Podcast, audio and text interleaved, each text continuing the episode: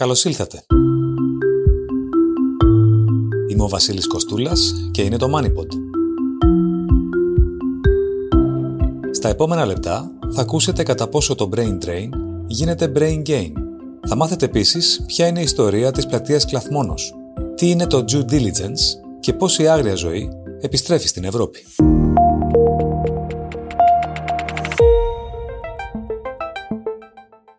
Τι σημαίνει η οικονομική ανάκαμψη της Ελλάδας για τους νέους που έφυγαν, πώς επέδρασε η πανδημία και ποια είναι ακόμη τα αδύναμα σημεία της ελληνικής αγοράς εργασίας, το MoneyPod φιλοξενεί τον Διευθυντή Απασχόλησης και Σύμβουλο Διοίκησης του Συνδέσμου Επιχειρήσεων και Βιομηχανιών, Χρήστο Ιωάννου.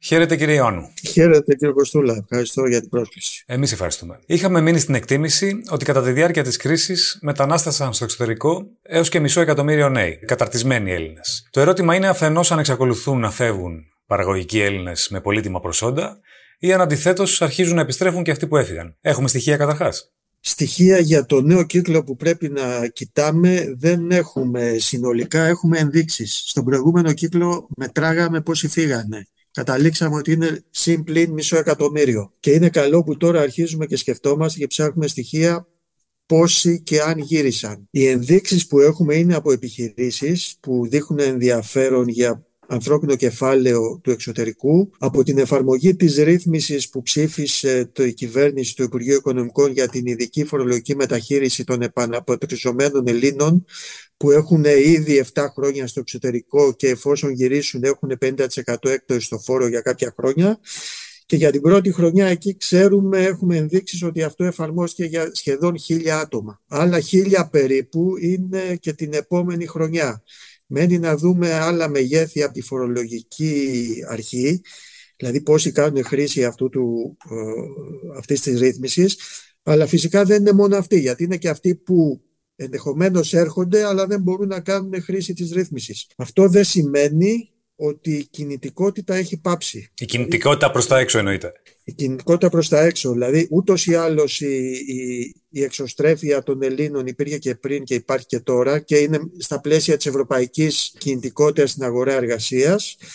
Χαρακτηρίζει και νεότερους τους νέους όπως και πριν ακόμα και τώρα Μένει να δούμε σε τι βαθμό έχει αντιστραφεί, έχει υπάρχει ρεύμα και καθαρή επιστροφή τα επόμενα χρόνια. Η πανδημία πώς ακριβώς επέδρασε; Ακούμε για παράδειγμα κόσμο να επιστρέφει, αλλά να δουλεύει για το εξωτερικό με τηλεργασία. Έχουμε δηλαδή ένα brain gain στην κοινωνία που παραμένει brain drain στην οικονομία; Αυτό ήταν ένα ακόμη από τα θετικά της πανδημίας μαζί με τη τηλεργασία, τη μαζική επεκτασή της, όπου φάνηκε ότι η εργασία από απόσταση για εργασίες που μπορούν να ασκηθούν και για, ουσιαστικά για πνευματική εργασία και για στελέχη μπορεί να ασκηθεί και από απόσταση και ανάλογα με την πολιτική των επιχειρήσεων, τι πολιτική ακολουθούν δηλαδή για την εργασία από απόσταση για τα στελέχη και το προσωπικό τους, είναι φαινόμενο που έχει παρατηρηθεί και παρατηρείται και στη χώρα μας για Έλληνες του εξωτερικού, που για μεγάλα χρονικά διαστήματα είναι στην Ελλάδα και ταυτόχρονα τον καιρό που είναι εδώ εξετάζουν και τις δυνατότητες να μεταεγκατασταθούν οριστικά ή να αλλάξουν και εργοδότη ή να ζήσουν έτσι. Είναι φαινόμενο σε εξέλιξη. Ποιοι είναι οι παράγοντες που αποθούν το παραγωγικό εργατικό δυναμικό ακόμη και σήμερα από την Ελλάδα; Είναι οι ίδιοι που το αποθούσαν και πριν και ήταν η ισχνή παραγωγική βάση και τεχνολογική βάση και επιστημονική βάση στην ελληνική οικονομία και κοινωνία. Δηλαδή, ανθρώπινο κεφάλαιο δεν μπορούσε να βρει τις κατάλληλες θέσεις εργασίας για τα προσόντα του στη χώρα. Αυτό τα τελευταία τρία χρόνια σε ένα βαθμό έχει αρχίσει και αντιστρέφεται, αλλά τα μεγέθη από ό,τι φαίνεται δεν είναι ακόμα ικανά να, να φέρουν μεγάλης κλίμακας επιστροφές. Και βέβαια πίσω από αυτό ότι βρίσκεται το θέμα το μισθολογικό. Όλες οι έρευνες που γινόντουσαν ε, την περίοδο που καταγράφαμε το brain drain, πολλές έρευνες αναφέρονταν βέβαια σε παθογένειες ελληνικής κοινωνίας και οικονομίας, στη γραφειοκρατία, στην αναξιοκρατία και σε τέτοια θέματα τα οποία έχουν να κάνουν με, το, με την πολιτική επανάσταση που χρειαζόμαστε τη συνεχή για να εξελιχθούμε γρήγορα, αλλά και με το θέμα των αμοιβών και των μισθών και της φορολογίας, της εργασίας, ειδικά της εργασίας, της ειδικευμένης, του, της πνευματικής εργασίας, η οποία κινείται σε διεθνείς αγορές πια και δεν κινείται σε στενά εθνική αγορά. Θα ήθελα να σταθούμε λίγο στο θέμα των μισθών, ε, ευρύτερα για την ελληνική οικονομία. Η Ελλάδα με τον ένα ή τον άλλο τρόπο, παρά τις διεθνείς δυσκολίες, δείχνει να ανακάμπτει. Ανακάμπτουν όμως και μισθοί. Ε, μία παράμετρος η οποία αποκτά ξεχωριστή σημασία στο σημερινό περιβάλλον του πληθωρισμού και της ακρίβειας. Οι μισθοί είχαν αρχίσει γενικά να ανακάμπτουν τα τελευταία χρόνια, αλλά το θέμα είναι πριν τον πληθωρισμό ακόμα και προφανώς υπάρχει θέμα αναπροσαρμογής τους μέσα στον πληθωρισμό. Υπάρχει θέμα και αναπροσαρμογής των φορολογικών κλιμάκων μέσα στον πληθωρισμό, γιατί οι μισθολογικές αυξήσεις με την υπερποροδευτική φορολογία που έχουμε από ένα σημείο και πάνω στους μισθούς ουσιαστικά θα τρώει τις αυξήσεις και αυτό είναι ένα πρόσθετο αντικίνητρο για αυτό που συζητάμε, για την επιστροφή του ειδικευμένου ανθρωπίνου κεφαλαίου. Και το δομικό θέμα που έχουμε, παρά τα, τις βελτιώσεις που έχει γίνει τα τελευταία χρόνια, είναι το υψηλό μη μισθολογικό κόστος. Δηλαδή η μεγάλη διαφορά της εργασίας, η μεγάλη διαφορά που υπάρχει ανάμεσα στο ονομαστικό μισθό που λαμβάνει ένας εργαζόμενος, το συνολικό κόστος που, καταλαμβάνει μια, που καταβάλει μια εταιρεία και αυτό που του μένει στην τσέπη, το καθαρό διαθέσιμο εισόδημα. Λόγω των φόρων και των ασφαλιστικών εισφορών τον φόρο και των ασφαλιστικών εισφορών. Ένα μέτρο που είναι το μέτρο που αναφέραμε στην αρχή που εισήχθη για όσους ήταν στο εξωτερικό η μείωση του εφόρου 50% για κάποια χρόνια ε, είναι ένα δείγμα, δηλαδή για κάποιο στέλεχος ειδικευμένο τεχνολογίας που δεν είναι κάτι σπάνιο πια, που έχει ένα ετήσιο πακέτο 90.000 ευρώ, ανταγωνιστικό στην Ευρώπη και στην Ελλάδα υπό κανονικές φορολογικές συνθήκες του μένουν στην τσέπη 51.000 ευρώ συν όλα τα κόστη του κοινωνικού μισθού που δεν έχει γιατί θα πρέπει να πληρώσει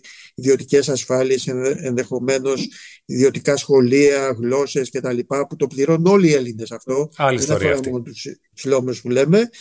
Ε, αυτός θα έχει ένα κίνητρο. Ουσιαστικά αντί για 40.000 φόρο θα έχει 20.000 φόρο να πληρώσει για κάποια χρόνια αλλά το μη μισολογικό κόστος σε ε, θέσεις εργασίας, ειδικά τεχνολογίας και ανθρωπίνου ειδικευμένου κεφαλαίου που είναι πια κινούμενες διεθνώς και οπωσδήποτε σε ευρωπαϊκή κλίμακα αντιμετωπίζουν ένα αντικίνητρο από τη μεριά της ψηλής προοδευτικής φορολογίας και του μη ψυχολογικού κόστους. Το οικοσύστημα των startups, στον βαθμό που έχει εξελιχθεί στην Ελλάδα σήμερα, βοηθά πρακτικά στον επαναπατρισμό επαγγελματιών ή είναι ακόμη μικρά τα μεγέθη για να έχει ουσιαστική συμβολή; Συμβάλλει, ήταν μικρά τα μεγέθη όταν ξεκίνησε η, η χώρα να ασχολείται περισσότερο με το οικοσύστημα που αναπτύχθηκε. Αναπτύχθηκε και σχετικά γρήγορα συγκριτικά με το που ήταν τα τελευταία χρόνια. Πάνω από 300 επιχειρήσεις έχουν λάβει χρηματοδοτήσεις η δουλειά που κάνει με το networking και την απογραφή για να ξέρουμε πόσοι είναι, πού είναι και τα λοιπά και τα λοιπά. Το Elevate Greece είναι πολύ σημαντική. Είναι ένα από τα κανάλια μέσα από τα οποία αυτός ο μηχανισμός της επιστροφής του ανθρωπίνου κεφαλαίου μπορεί να λειτουργήσει. Και λειτουργεί. Το να φέρουμε πίσω τους καταρτισμένους Έλληνες είναι η μία πλευρά της συζήτησης. Αφού βεβαίως αναγνωρίσουμε ότι είναι πολύτιμο οι Έλληνες να βγαίνουν στο εξωτερικό για να αντλούν δεξιότητες και εμπειρίες. Η άλλη όψη του νομίσματος είναι η προσέλκυση ταλέντων ή εργατικών χεριών και από άλλες χώρες και εθνότητες. Διότι προκειμένου η Ελλάδα να πετύχει το αναπτυξιακό άλμα στο οποίο προσδοκά, χρειάζεται και ανθρώπινο δυναμικό που θα υποστηρίξει αυτές τις επενδύσεις. Γεγονός το οποίο δυσχεραίνεται και από τη δημογραφική εξέλιξη της χώρας. Ε, είναι έτσι. Τι έχουμε εδώ; Έτσι είναι. Η δημογραφία δεν μας διευκολύνει σε αυτό το, το τομέα και είναι από μόνη σε ένα ανεξάρτητο κεφάλαιο για να το αντιμετωπίσουμε η, βελτίωση των όρων προσέλκυσης των Ελλήνων που επιστρέφουν ουσιαστικά αφορά και το ανθρώπινο κεφάλαιο που θα πρέπει η χώρα να προσελκύσει στα πλαίσια και της κινητικότητας στην ευρύτερη Ευρωπαϊκή Ένωση Ευρώπη και στην περιοχή μας. Δηλαδή η προσέλκυση ανθρωπίνου κεφαλαίου από τις περιοχές που βρίσκονται κοντά μας ή μακριά μας για επενδύσεις τεχνολογίας στην Ελλάδα είναι απαραίτητο ώστε αυτές οι επενδύσεις τεχνολογίας να πραγματοποιηθούν και να αναπτυχθούν τα τελευταία, τα επόμενα χρόνια. Μέχρι το 30 οι θέσεις τεχνολογίας που θέλουν ε, νέες σύγχρονες γνώσεις, δεξιότητες, οι προβλέψεις είναι ότι θα αυξηθούν τουλάχιστον κατά 33 με 35% σε ένα ομαλό σενάριο. Και αυτό είναι θέμα της προσφοράς που πρέπει να καλυφθεί εσωτερικά με την ροή των νέων στην είσοδο στην αγορά εργασίας, με τους Έλληνες που θα επιστρέψουν αλλά και με ανθρώπινο κεφάλαιο που θα έρθει από άλλες περιοχές της Ευρώπης και του κόσμου. Τελικά, πού υπάρχουν κενά στην ελληνική παραγωγή και ποιοι είναι οι τομείς κατ' επέκταση ε, στην Ελλάδα, στους οποίους θα δούμε επαγγελματικές ευκαιρίες ικανές να προσεγγίσουν ανθρώπινο δυναμικό, ελληνικό ή άλλο θα πω, τα χρόνια που θα ακολουθήσουν. Έχουμε μία υστέρηση όσον αφορά το μερίδιο της ε, βιομηχανίας, προϊόντων προσθέμενης αξίας, που φαίνεται και στο μερίδιο της βιομηχανίας, στο καθάριστο προϊόν, που θα πρέπει, όπως λέμε στο ΣΕΒ, να φτάσει στο 15% μέχρι το τέλος δεκαετίας αυτής. Έχουμε δυνατότητες μεγάλες γιατί πια μιλάμε για ε, διεθνείς αγορές και όχι για εθνικές αγορές περιορισμένες όπου το, οι υπηρεσίες ε, τεχνολογίας και πληροφόρησης και ενημέρωσης του ICT είναι ουσιαστικά στο 3% του ΑΕΠ ενώ η μεταποίηση είναι σχεδόν στο 9% του ΑΕΠ. Εκεί στο βαθμό που θα πάμε πάνω στο κύμα της ε, τέταρτης Ιουμερικής Επανάστασης και ειδικά με τον τομέα των υπηρεσιών, τεχνολογικών υπηρεσιών υπάρχουν απεριόριστες δυνατότητες για τη χώρα. Διότι για να μπει σε αγορές διεθνώς όπως μας δείχνουν και οι startups στην Ελλάδα μπορείς να το κάνεις ε, ουσιαστικά εκεί η έννοια της μικρής μεσαίας επιχείρησης τελειώνει γρήγορα αν απευθυνθείς στις παγκόσμιες αγορές. Στην περίπτωση της μεταποίησης και της βιομηχανίας για να γίνει η επένδυση, να, να πραγματοποιηθεί το προϊόν, να εξαχθεί, να φορτωθεί και να διαπλιάσεις σε τις εξαγωγές σου χρειάζεσαι 2, 3, 4 χρόνια να το κάνεις με πολύ γρήγορους επαναστατικούς ρυθμούς. Άρα συνδυάζοντας το, αυτά που έχουμε πρέπει στον τομέα της τεχνολογίας, των υπηρεσιών τεχνολογίας και της βιομηχανίας που παρακολουθεί την τέταρτη βιομηχανική επανάσταση και φυσικά της ενέργειας, της πράσινης ενέργειας στην οποία μπορούμε να έχουμε μια προνομιακή θέση στον κόσμο ε, μπορούμε να έχουμε και καλές θέσεις εργασίας που πληρώνουν καλύτερα και φέρνουν πίσω ανθρώπινο κεφάλαιο. Για να κλείσουμε περίπου όπως αρχίσαμε, τι θα κρίνει λοιπόν το στόχο του Brain Gain τα χρόνια που θα ακολουθήσουν; Αν συνεχίσουμε να βελτιώνουμε το επιχειρηματικό περιβάλλον όπως τα τελευταία χρόνια έχει συνεχίσει να βελτιώνεται, που σημαίνει ότι θα προσελκύσουμε επενδύσεις ε, σε σύγχρονους παραγωγικούς τομείς και δημιουργούμε γρηγορότερα καλύτερα πληρωμένες θέσεις εργασίας, Δηλαδή να σημειώσουμε για, και για όλη τη συζήτησή μας που αφορά και τους εκτός Ελλάδος και τους εντός, κάθε χρόνο η Ελλάδα με τα προηγούμενους ρυθμούς φτιάχνει 3 με 4 χιλιάδες θέσεις εργασίας που αμείβονται πάνω από 3.000 ευρώ. Δεν μας φτάνουν αυτές. Για να πάψουμε να είμαστε μια χώρα κατώτατων ε, χαμηλών μισθών, χαμηλής ειδίκευσης, χαμηλής προσθέμενης αξίας, είναι το επιχειρηματικό περιβάλλον, ε, οι επενδύσεις να, να, να πληρώσουν το τεράστιο επενδυτικό κενό των τελευταίων δεκαετιών, παραγωγικών επενδύσεων και ε, τρίτον η ανταπόκριση και της, ε, του οικοσυστήματος του παραγωγικού ώστε το ανθρώπινο κεφάλαιο που έχει να το αναβαθμίσει.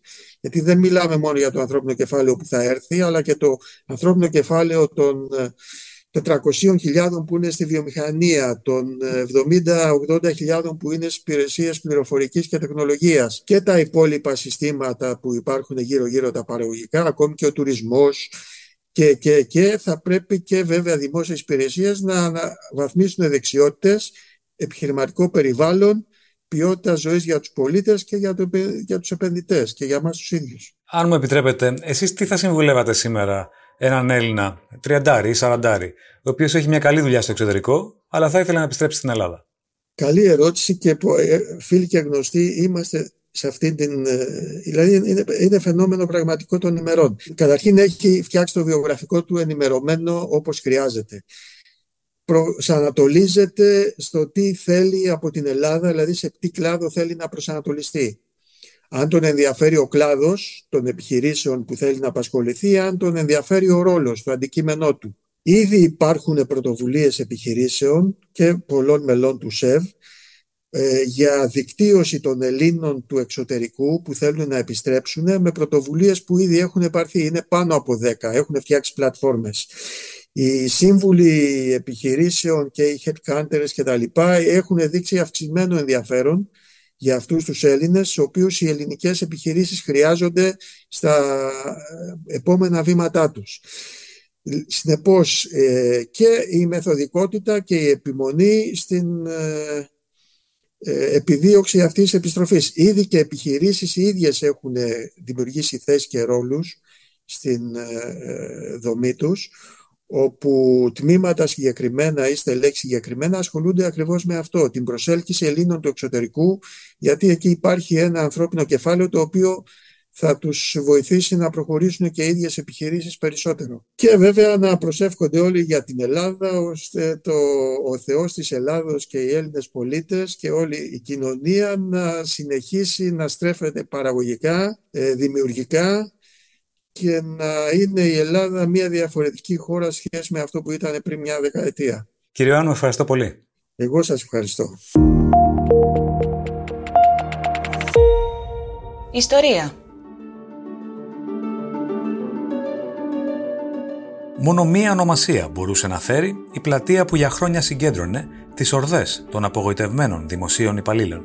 Πλατεία Κλαθμόνος αποκάλεσε την περιοχή πίσω από την πλατεία Καρίτσι ο αθογράφος της Εστίας Δημήτρης Καμπούρογλου σε χρονογράφημα της εφημερίδας το 1878. Την περίοδο μέχρι το 1910 δεν υπήρχε μονιμότητα στο δημόσιο. Υπήρχε αντιθέτως κομματικό αλυσβερίσι που εκδηλωνόταν με θαματικό τρόπο μετά από κάθε εκλογική αναμέτρηση. Η εκάστοτε νεοεκλεγήσα κυβέρνηση απέλυε τους υπαλλήλους που είχε προσλάβει η προηγούμενη κυβέρνηση και τους αντικαθιστούσε με τα δικά της παιδιά.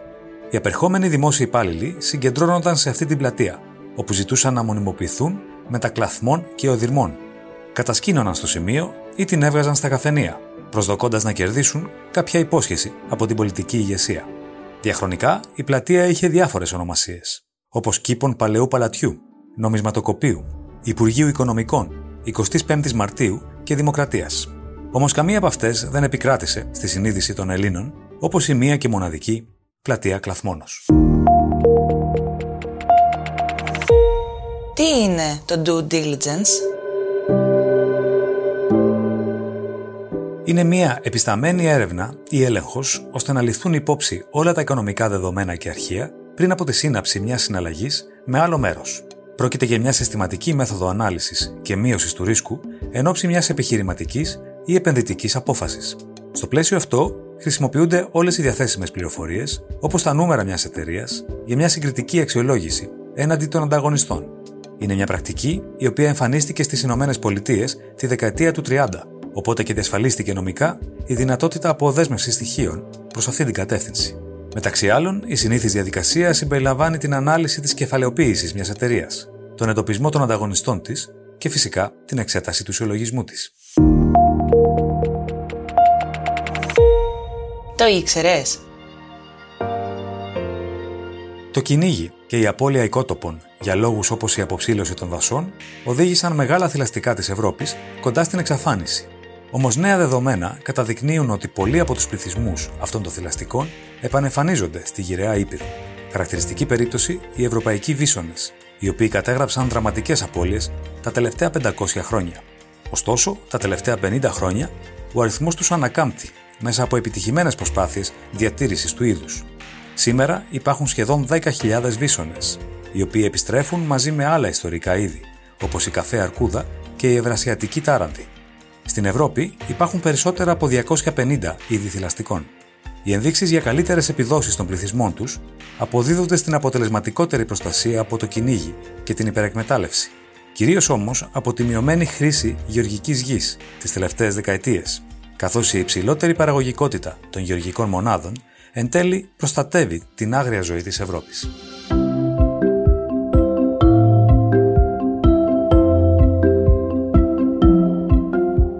Ήταν το MoneyPod. Ξανά μαζί την επόμενη Τετάρτη. Ακολουθήστε μας στο Spotify, τα Apple ή τα Google Podcasts. Γεια και χαρά!